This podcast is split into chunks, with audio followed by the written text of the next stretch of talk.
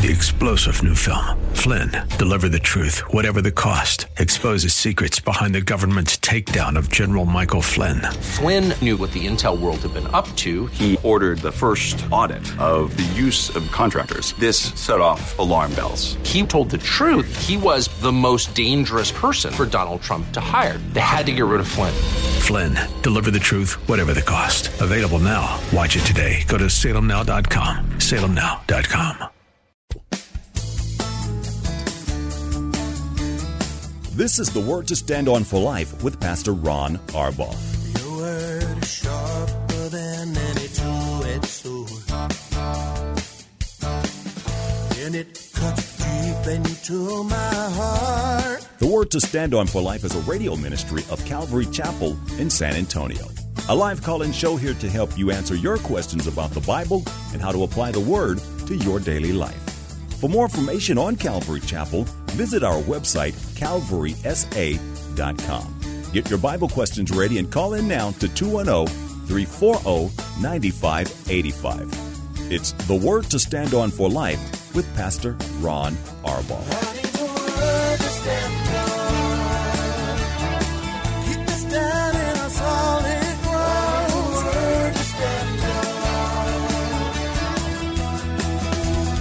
Welcome to the Wednesday show. I'm Pastor Ron Arbaugh from Calvary Chapel in San Antonio, Texas, and this is the Word to Stand on for Life, a program dedicated to taking your phone calls, answering Bible questions, and questions about other stuff going on in your life.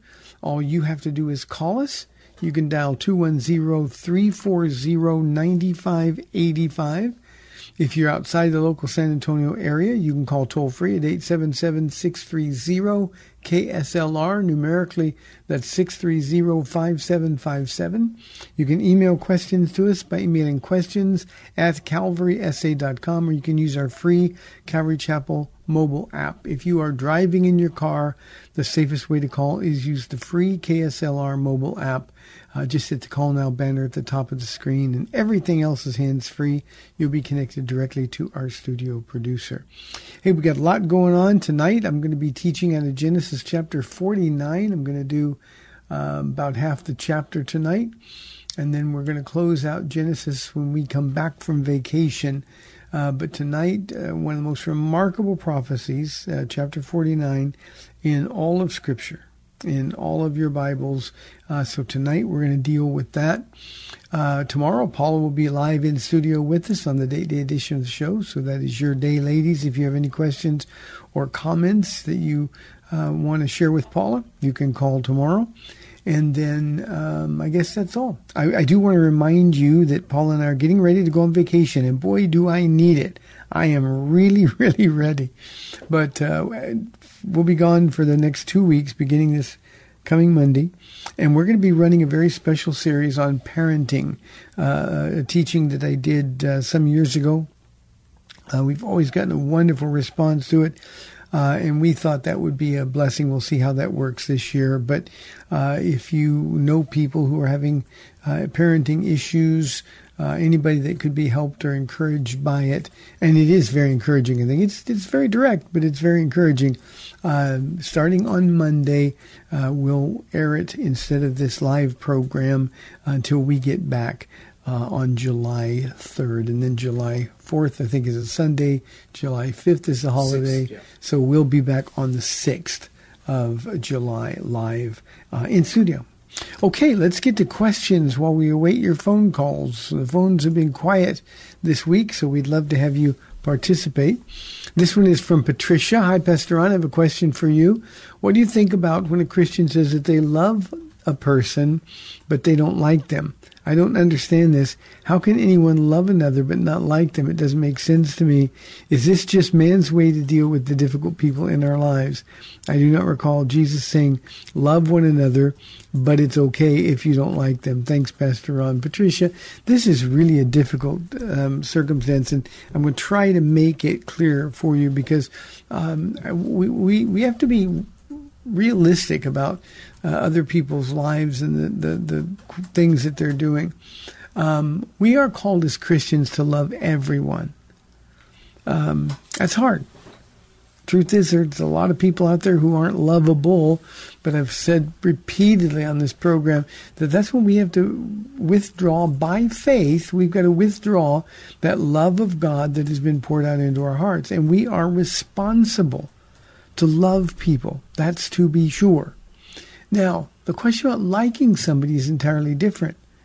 And you don't have to like someone to love them. I know that doesn't make sense to you, but I hope it makes sense because there's a lot of people who are doing really harmful things um, I'll just give you an example. Family dynamics is one. You know, you can have uh, an abusive parent and you love them, it's your parent, but you don't like them because what they're doing is causing you pain and inflicting uh, abuse on you.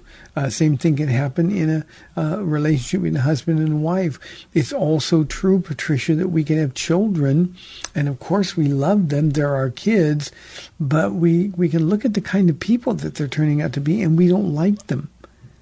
So the responsibility to love far, far, far outweighs. It trumps any responsibility to like. And I think I'll take it one step further.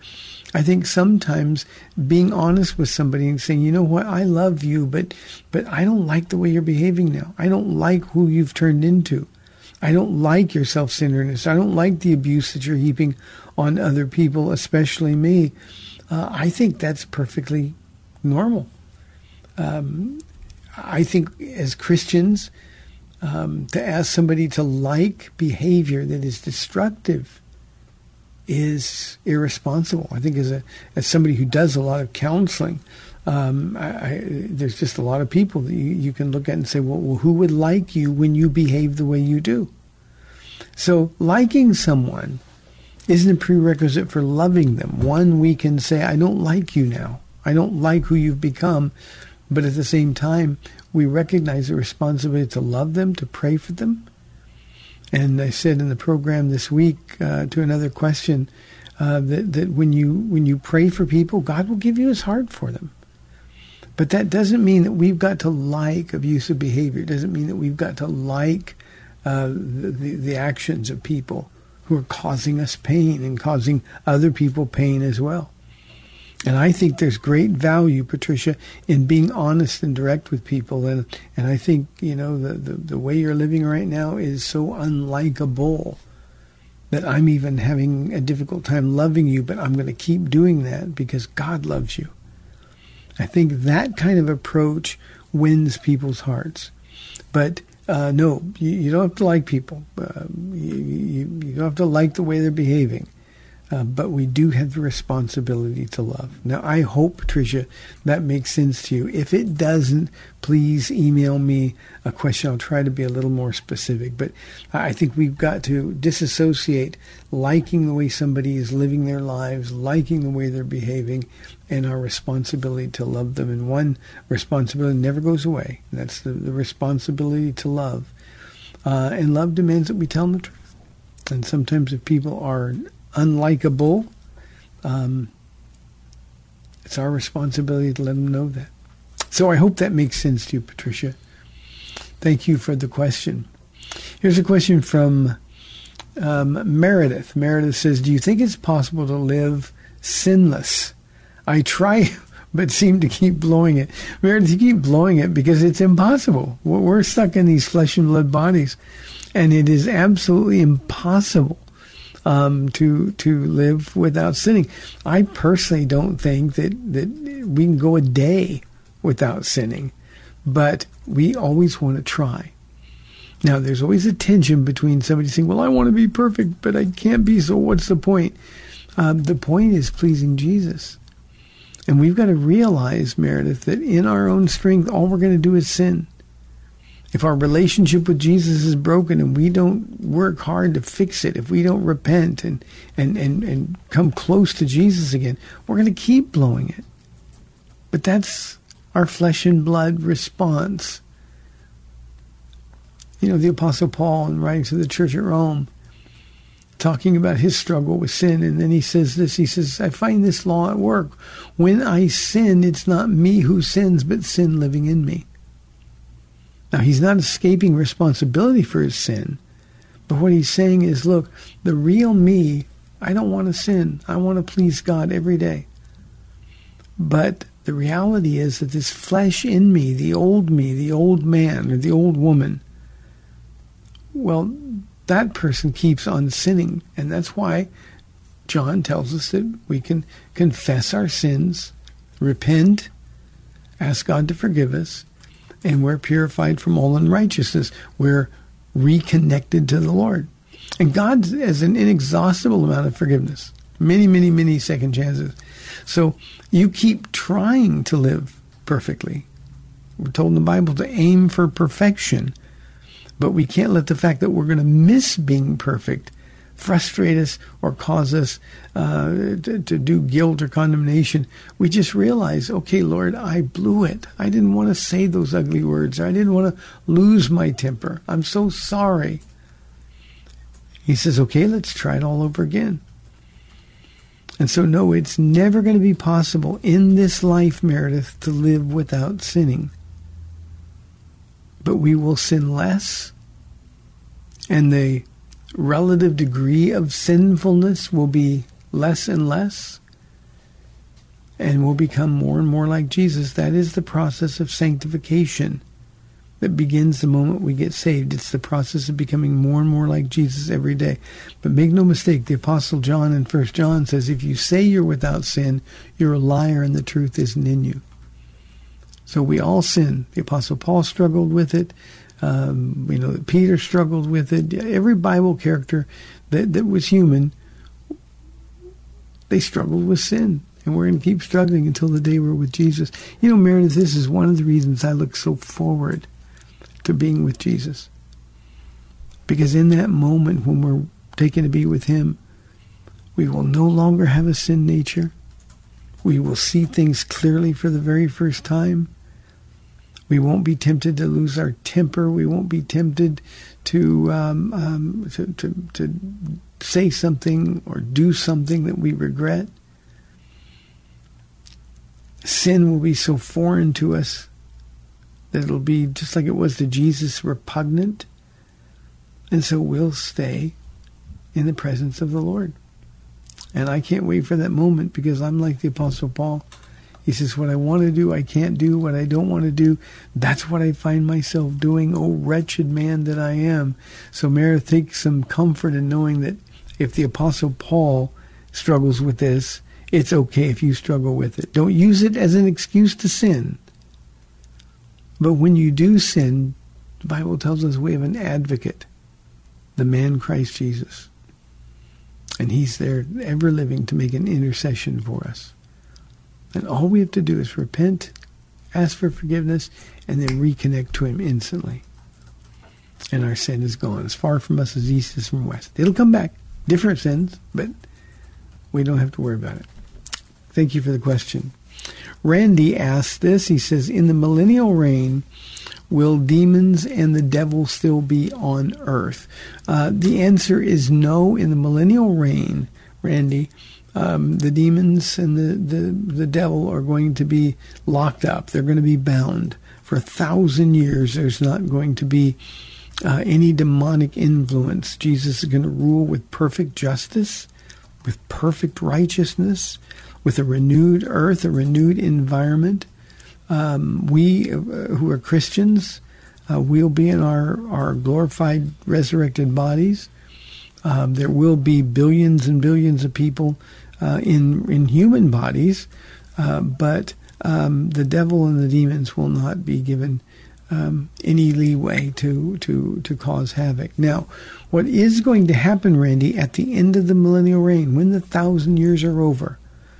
The devil is going to be set free from his prison for just a short time. We don't know what a short time means, but but the Bible says for a short time. And the reason that he's going to be let loose, he's still going to be serving God uh, reluctantly, uh, under protest, but he's going to be let loose to tempt people again. Because the reality is going to be that everybody who's lived through the thousand year reign of Christ on earth, all the people born in the millennium, uh, are are never going to have to make a choice to serve God in the thousand years. Service to Jesus is going to be mandatory. But at the end, after a thousand years of perfection, of righteousness, of the love of God being poured out over and over. He's going to tempt people, and the Bible says the number of those he causes to fall are going to be like the grains of sand on the seashore. And I think that will prove once and for all that the problem was always man. It wasn't our environment. It wasn't bad breaks. It wasn't that that uh, we didn't know God loved us. Um, the problem has always been man. We like to sin. That's the reality. And so he'll be let loose for a short time, and then Jesus will put a stop to that, and then the great white throne judgment will occur. Satan will be thrown into the lake of fire, and then everybody who also rejects Jesus Christ will be thrown to the lake of fire forever and ever. Uh, and then perfection, Randy, for eternity, forever and ever and ever, however long that is. So we can look forward to that. Thank you for the question, Randy. Here is a question from Philip. He wants to know, Pastor Ron, are you a cessationist or a continuationist regarding the gifts of the Spirit?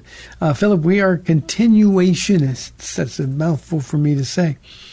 Um, but for the audience, a cessationist is somebody who believes that the gifts of the Spirit are no longer for today.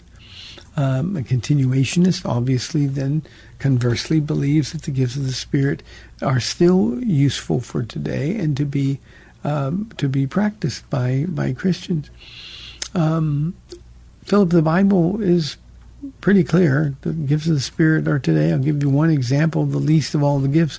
Paul says, "I would that you all spoke in tongues more than I do." Um, and there's no biblical passage that even remotely suggests that gifts given by God, who can't take back the gifts that He's given, have suddenly stopped. Some will use 1 Corinthians 13 by saying, well, when the, he or when when he that is perfect comes, or when perfection comes, and they'll say, well, see, the Bible's perfection. So when the Bible came out, uh, the gifts of the Spirit ceased. But perfection there refers to the person of Jesus Christ. So we are a uh, a charismatic church. We do believe in the gifts of the Spirit. Uh, I think the gifts of the Spirit ought to be exercised in our lives every day. I'll tell you one other thing, Philip, that I think a lot of the people who are cessationists, those pastors who, who teach that uh, any exercise of the gifts at all is demonic and, and blasphemous heresy, um, even in their ministries, they're utilizing gifts of the Spirit, the gift of teaching. John MacArthur is a good example. He's a cessationist and, and he exercises the spiritual gift of teaching. Every time he opens his mouth in church, he's got the Bible open, he's teaching. And for some reason, he says, well, that's not what I'm talking about. He would be talking about the sign gifts, but, but all of the gifts are together. Philip, if you want some more information, we are currently, um, I've done one study. This will be the second study, and I'm actually going to start talking about the individual gifts. This Sunday, we're in First Corinthians chapter 12, and I'm going to take a long time to get through uh, chapters 12, 13, and 14 because that's all about the gifts of the Spirit and their use in the body of Christ uh, today. So we are continuationists and we're going to continue to operate in the gifts of the Spirit. Thank you, Philip. 340 9585 for your live calls and questions. Here is an interesting question from Raymond. He says, Do you believe that Ananias and Sapphira are in hell? You know, Raymond, I've gone back and forth on this uh, over the years. Uh, the short answer is we don't know. Uh, we don't know. Uh, I believed uh, at the beginning when studying um, the gifts of the spirit, or I'm, I'm, sorry, not the gifts of the spirit, but but studying uh, the the particular situation with Ananias and Sapphira, that they were fake believers, and um, the problem with that is um, um, there's no nothing that suggests that. I think they they were believers. I've, I've come around to the position where I believe that they were believers who sinned against God in such a, uh, a terrible way that God judged them. The price for their sin was physical death. But I actually believe now, Raymond, that Ananias and Sapphira are in heaven, and we will be able to uh, to see them, and we'll love them because we're going to love everybody in heaven.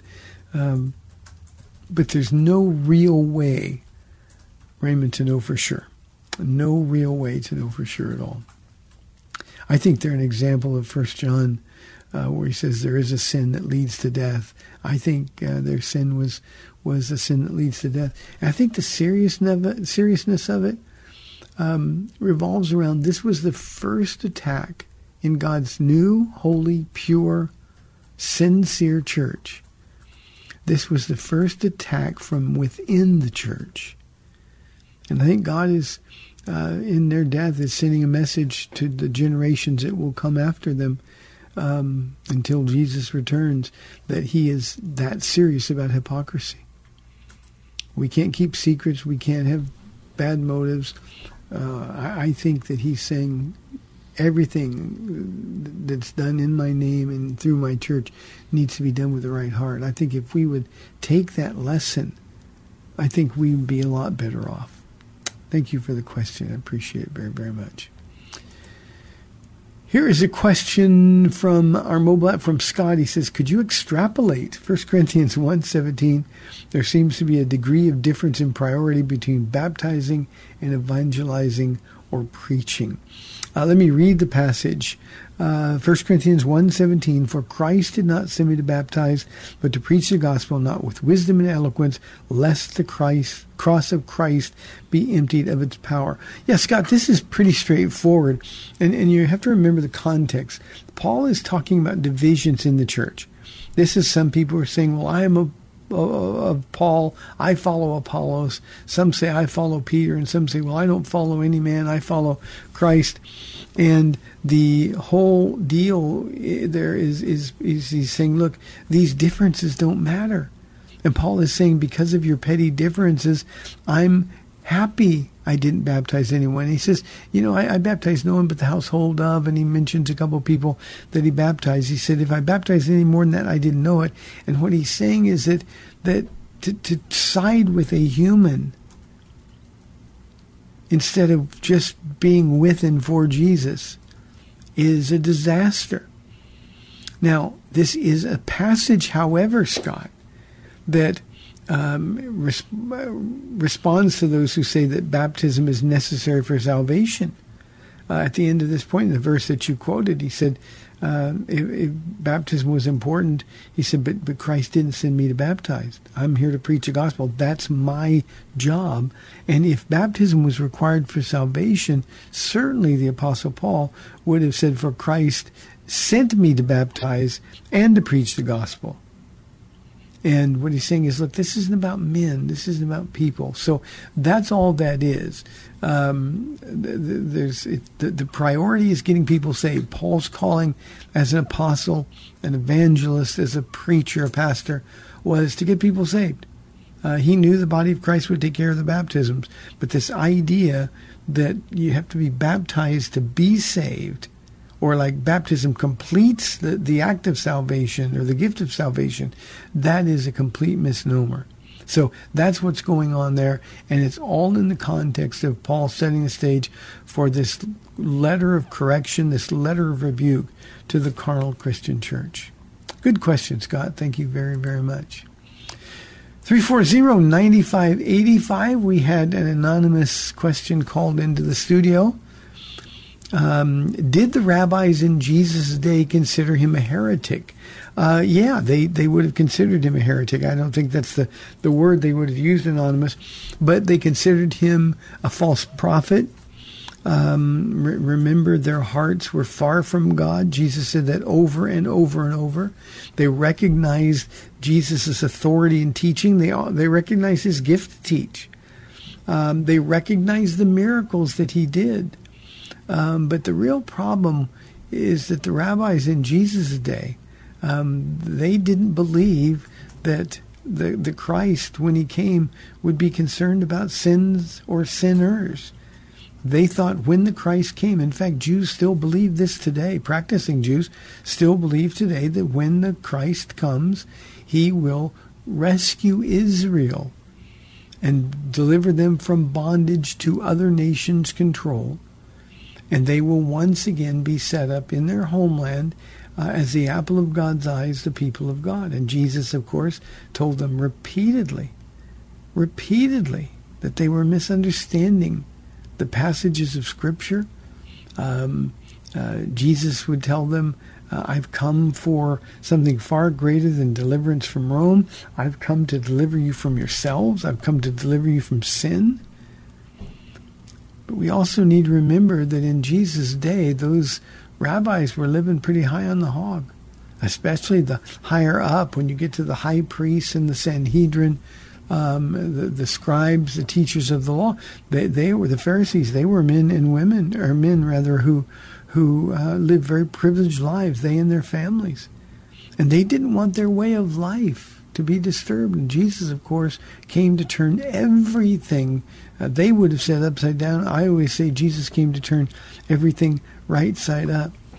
So, yeah, they would believe him to be a heretic. The, the Apostle Paul, when he was Saul of Tarsus, um, said he was zealous, but his zeal was not based in knowledge. Um, and he had to meet Jesus to admit that he was wrong. So that's the answer. Good question, Anonymous. Hey, another half hour with no phone calls live. We'd love your calls, 340-9585 or toll free 877-630 KSLR. This is the word to stand up for life. We'll be back in two minutes.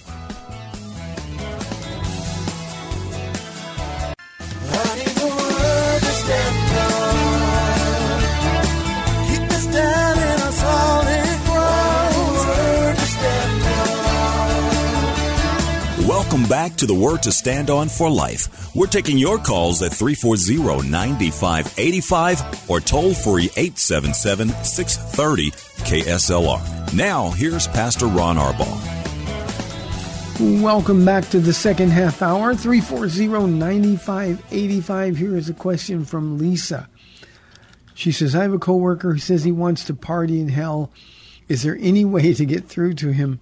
Um, Lisa, you can get through to him. You can share. You can you can be a good witness. You can let your light so shine before men, even men like this one, or a woman like this one. No, it's a he. You said.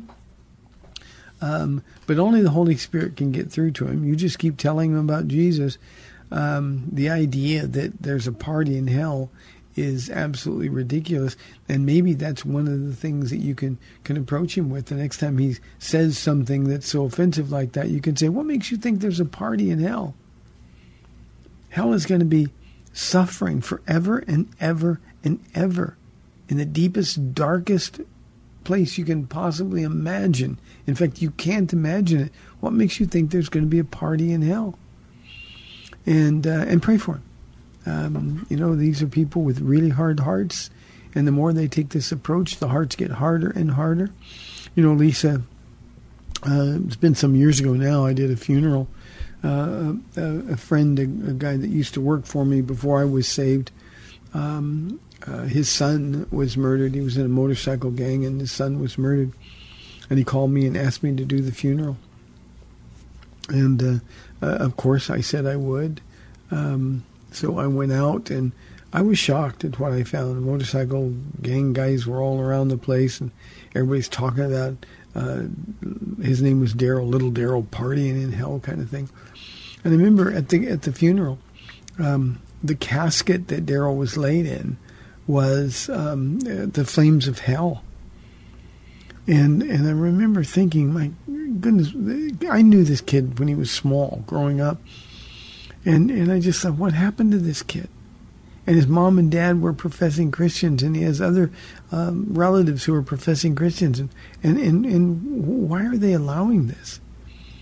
And I remember um, after people talked, you know, funerals I do, I like to give people a chance to share comments and stories. It always helps people um, grieve a little bit.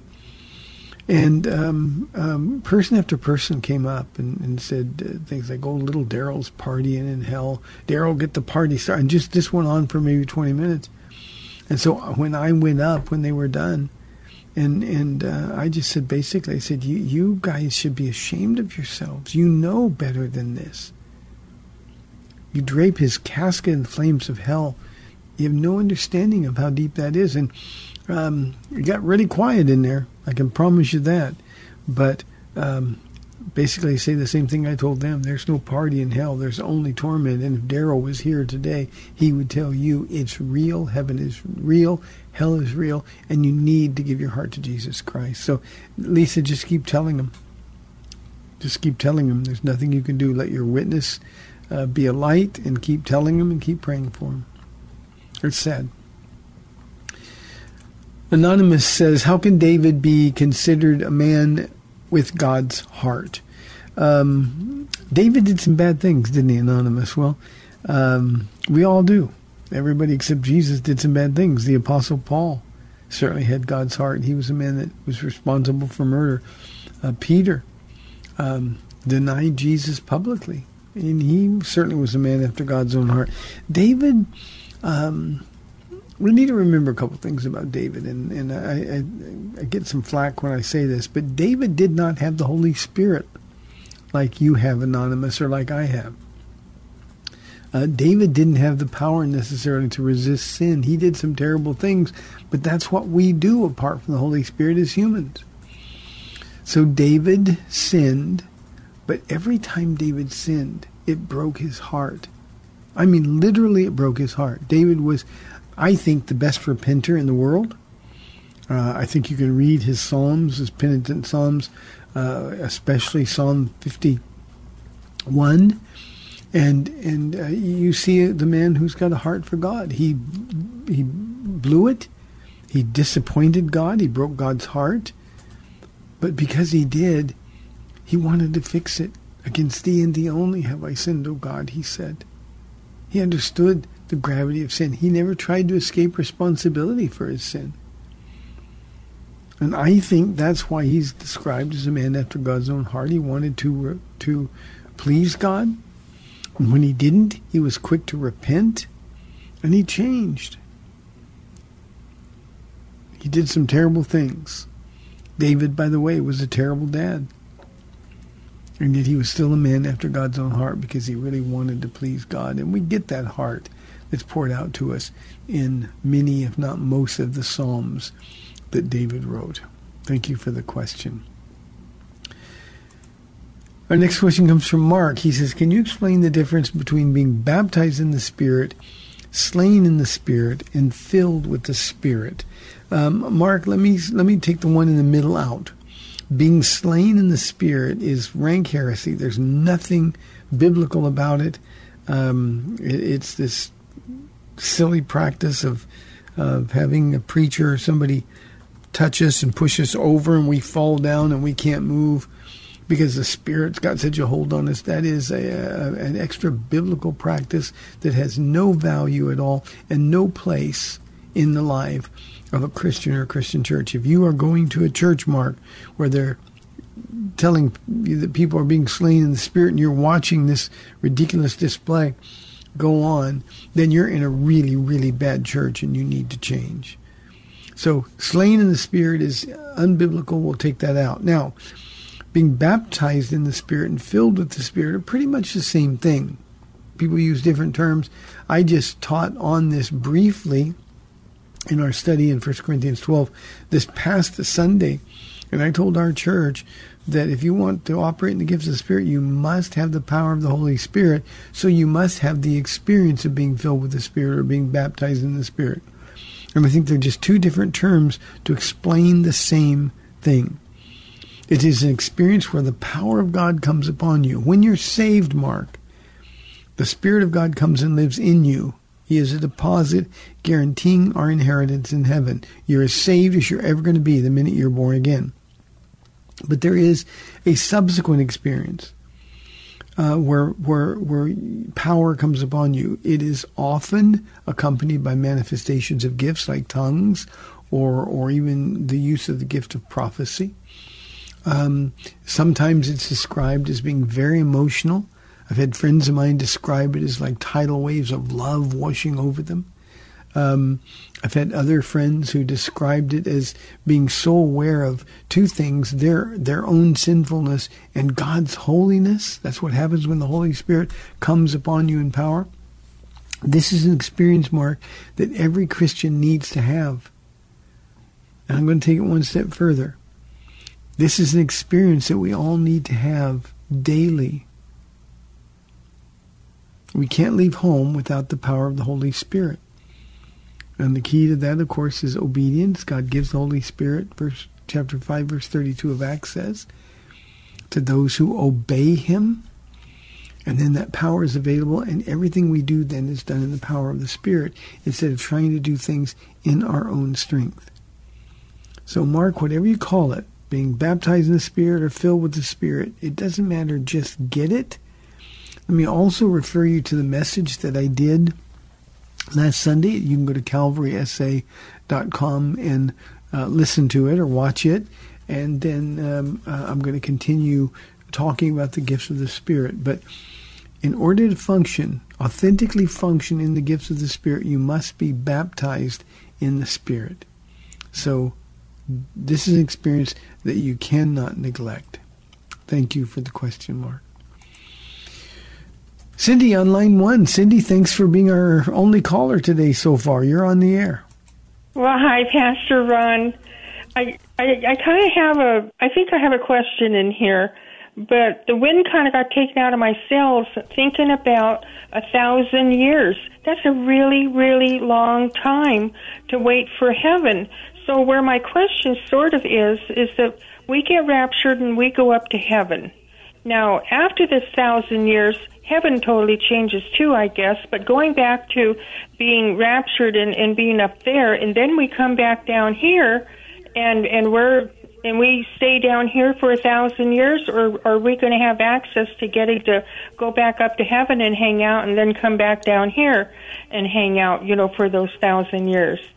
so that's sort. Of, I, I hope that makes sense to all the It, do, it, it does, Cindy. Thank you very much. You know, a couple of things we have to understand about about being in heaven with Jesus is our human logic, our earthly logic, isn't going to going to make any sense to us. Um, um, you know, we think, boy, heaven. Now I'm stuck back on earth. But see, when we get to heaven, we're going to find out that heaven is being where Jesus is. Heaven is just being where He is, and if if we're with Him and that's heaven um, when we're back here with Him, fulfilling Scriptures, um, uh, fulfilling prophecy. Then, then that's going to be heaven here. So it's being with Jesus where he is in our glorified resurrected bodies. We're not going to have these questions. We're not going to sit around on earth and saying, "Oh man, I I wish I was in heaven. I got another 975 years to go." Uh, we're not going to be like that because we're going to be like he is. And we're also going to be given work to do, Cindy. And you know what's going to happen? Time's going to fly. We think time flies here. Imagine when we're outside of time. That that thousand year here is nothing. The, the Bible says in God's economy, a thousand years is like a day, and a day is like a thousand years. There's no difference to God. So we will be with Jesus, and when we're with Jesus, we don't need anything or anyone else, and we won't look at things from the same perspective at all. When these sin natures are gone, Cindy, everything is going to make sense. And Jesus will be teaching us. We will rule and reign with Jesus, whatever that means. So there will be fruitful work, and uh, we will be ruling and reigning over those uh, in the millennium who are in flesh and blood bodies, and we'll understand that this is what we were born to do. This is our work. You know, just as I say often on this program, uh, I got the best job in the world. I know I'm doing exactly what God created me to do. I'm doing it exactly where He wants me to do it. Imagine how much more certain we'll all be of that when we're ruling and reigning with Jesus. So I think we've we've got to when we look look at these questions from an earthly perspective, we have to understand the the built-in shortcomings that we're all going to have regarding um, how we view those things. Everything is a whole new order of things. And the same thing will be true when we're done here on earth. A new heaven, new earth will come, and, and we'll be with Jesus forever and ever and ever. And we'll go between the new heaven and the new earth, and we'll um, just just constantly uh, being having the, the mysteries of the universe unfolded to us. sitting at the feet of Jesus, worshiping, sitting at the feet of Jesus, learning, just being where he is, I don't think we're going to have any problem at all that the time goes by too slow or too fast. Thank you. Appreciate the call, Cindy. Here is um, one from our email inbox from Nacho. Uh, a comment on Psalm 1027 where it says, The fear of the Lord adds length to life, but the years of the wicked are cut short. Looking at the former part of the verse in a broader view, it appears that living a long life seems to be what we want, as we may benefit from the many blessings God can and has bestowed on us. However, today we continually say, Come quickly, Lord. Our cry is the obvious. We do not want to stay in the crazy world any longer than we have to. Paul himself even shared this exact desire in Philippians 1:23 when he longs to go to heaven rather than stay on earth. How do we apply those desires of a long life today? I don't think it's so much the the desires for a long life. I think um, Nacho, um, that's just a promise. Um, the, the the and these are general truths. This is a poetic form of, of Hebrew writing. Um, those that fear the Lord are going to live longer because they're going to be obedient. There's going to be less stress. Their life is going to be sweeter and richer. And the years of the wicked are cut short because they're they're they're cutting those days short themselves with their wickedness. Sin costs a lot, and sin really, in in fact, um, kills us more quickly. So uh, I don't think this is David saying, "I want a longer life." I, I think what I said to Cindy a moment ago is for us, the fullness of life is what we want, and when we're with Jesus, um, that's the fullness of life. I say come quickly, and I say that all the time. Uh, I expect Jesus could come at any moment, and, and that's not quick enough for me. But I say come quickly, Lord, not because I want to get out of this crazy world. This crazy world gives me life with meaning and purpose here. This crazy world is the object of my ministry. I say come quickly, Lord, because I want to see Him. I want to see Him. I did a study, and I, a Revelation study that I did last Friday night.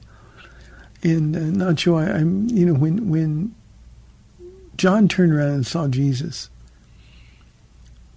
I said, that was the first time in more than 60 years that John, the self proclaimed disciple whom Jesus loved, laid eyes on the lover of his soul on earth, John never let Jesus get away from him. He's always found with his head on his chest. They've always sat next to him. He was the youngest and obviously the quickest of the disciples. He just was always where Jesus was. Imagine when he saw him in that vision on the Isle of Patmos. What it was like when he heard that voice when Jesus' hand actually touched him and he turned around and he saw that face shining like the sun in all of its brilliance. Nacho, that wasn't John wanting to get out of the world. That was John just wanting to see Jesus. So let's separate those two thoughts. The reality is, is that those who fear the Lord are going to live longer, richer, fuller lives, generally speaking. Um, and generally speaking, those who oppose God are going to their days are cut short because it's it's a hard life to rebel against God. But it is also true that we want to make use of every moment we have here, all the while still desiring the presence of God. So I've got work to do. Um, I was asked last week about retirement. I'm not ready to retire, uh, but but let me tell you something. If Jesus calls the church home today, There'd be no complaints from me about unfinished work. We need to be occupying until he comes. We need to be all about our Father's business. We need to be a light for Jesus in this dark world. And if we'll do those things, then when we see him and he looks at us with that voice that sounds like many rushing waters and says, Well done, good and faithful servant, nothing else will matter. And that's what John is saying in Revelation. That's what David is referring to here. We want to live a long time. but we want to live a fruitful life. Now, let me also say that it would be naive of me to suggest that there aren't people who just want to get out of this crazy world. But that's the wrong perspective. I think that's one of the reasons people sort of get um, rapture weary. You know, um, for 2,000 years you've been saying he's coming. Where is this coming? Uh, things go on as they have before, Peter says. And then he says, but God is not patient. I mean, God is not slack concerning his promise. He's patient, unwilling that any should perish.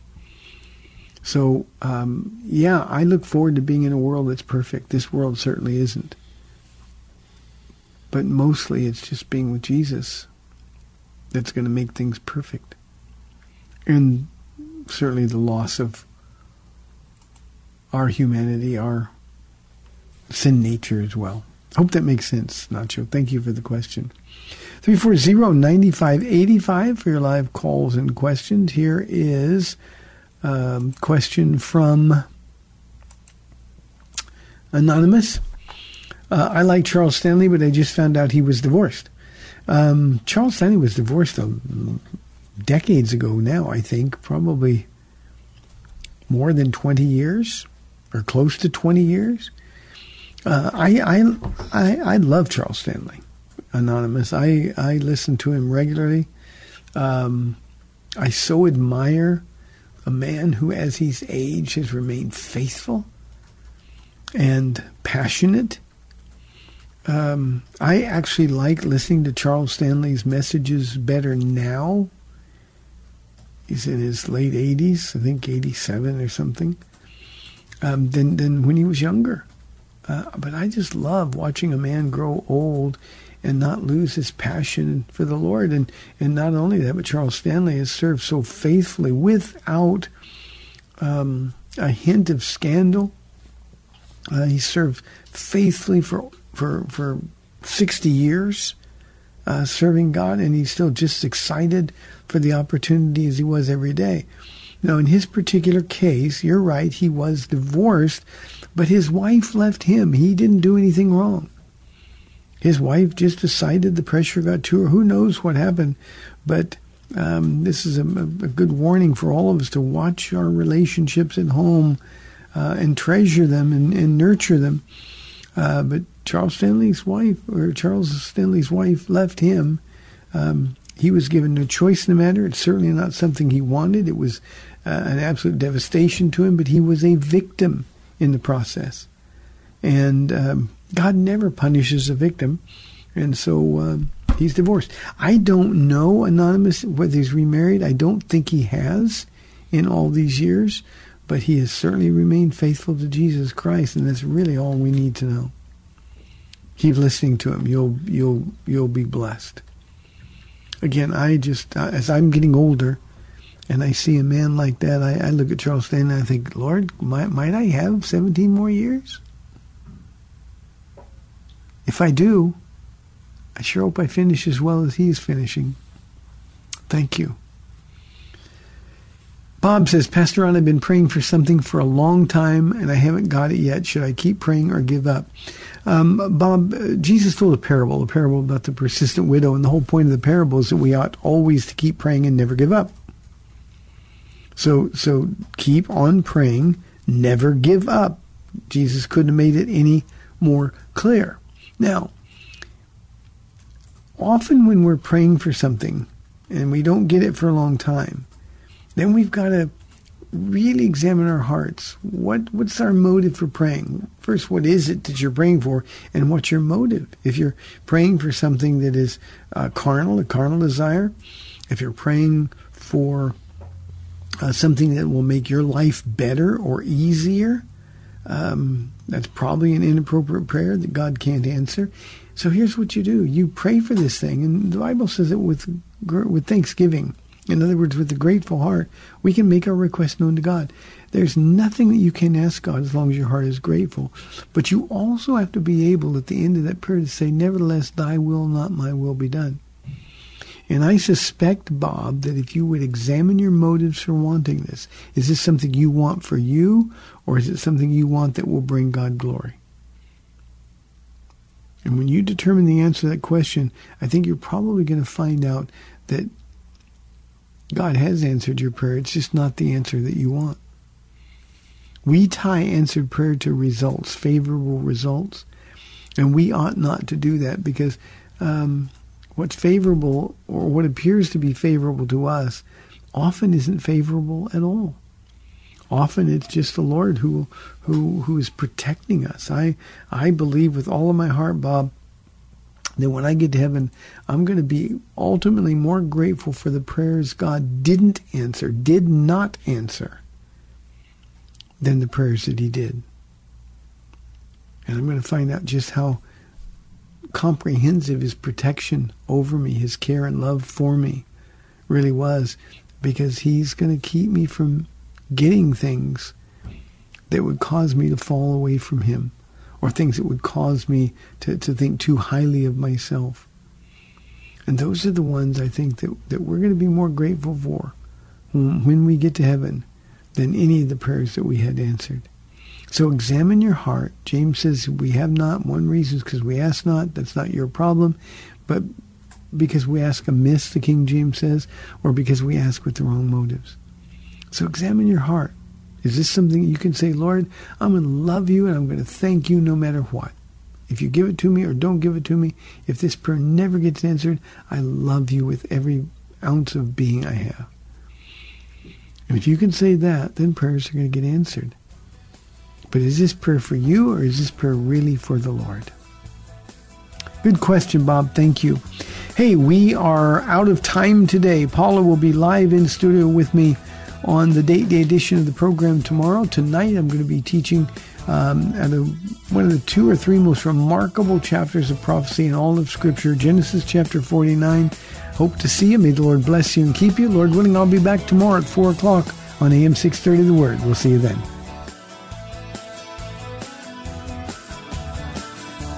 Thanks for spending this time with Calvary Chapel's The Word to Stand On for Life with Pastor Ron Arbaugh. The Word to Stand On for Life is on every weekday afternoon at 4, and Pastor Ron invites you to find out more about Calvary Chapel at calvarysa.com. The Word to Stand On for Life was sponsored by Calvary Chapel of San Antonio. Keep this down in